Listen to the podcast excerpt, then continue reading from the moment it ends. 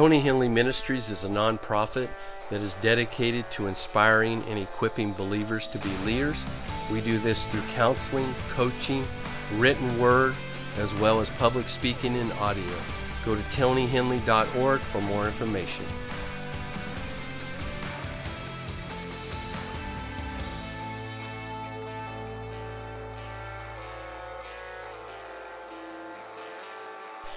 The king's heart is in the hand of the Lord. As are the watercourses, he turns it whichever way he wills. Proverbs 21 1. I love this passage. The world we live in today is and can be pretty political. I've seen friends attack each other on social media, family members disown other members due to political views. Uh, we don't have a king today, but we do have political leaders.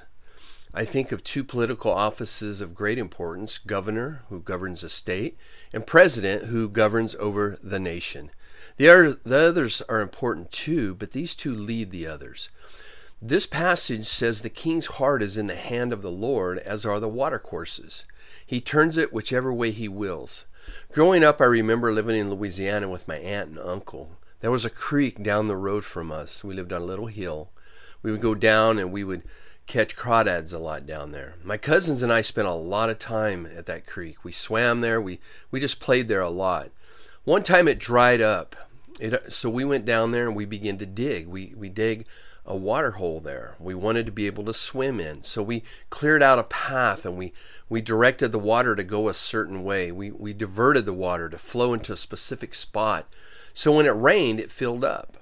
God has the power to move the king's heart just like we had the power to move that water, whichever way he decides. He can move the king's heart to do good or bad. Our part is found in 1 Timothy.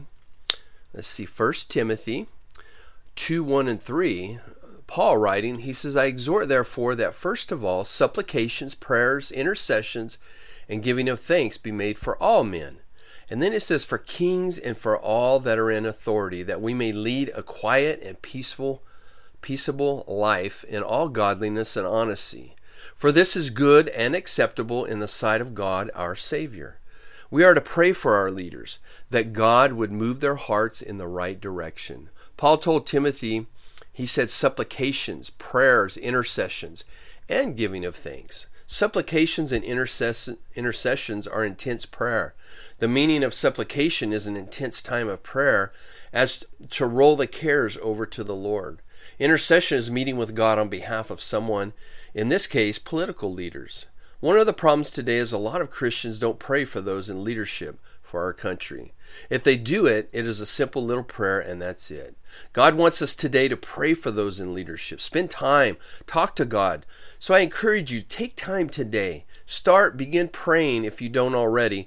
Pray, intercede, supplicate for our current leaders and those who are running for office so God can direct their paths. He can direct their hearts.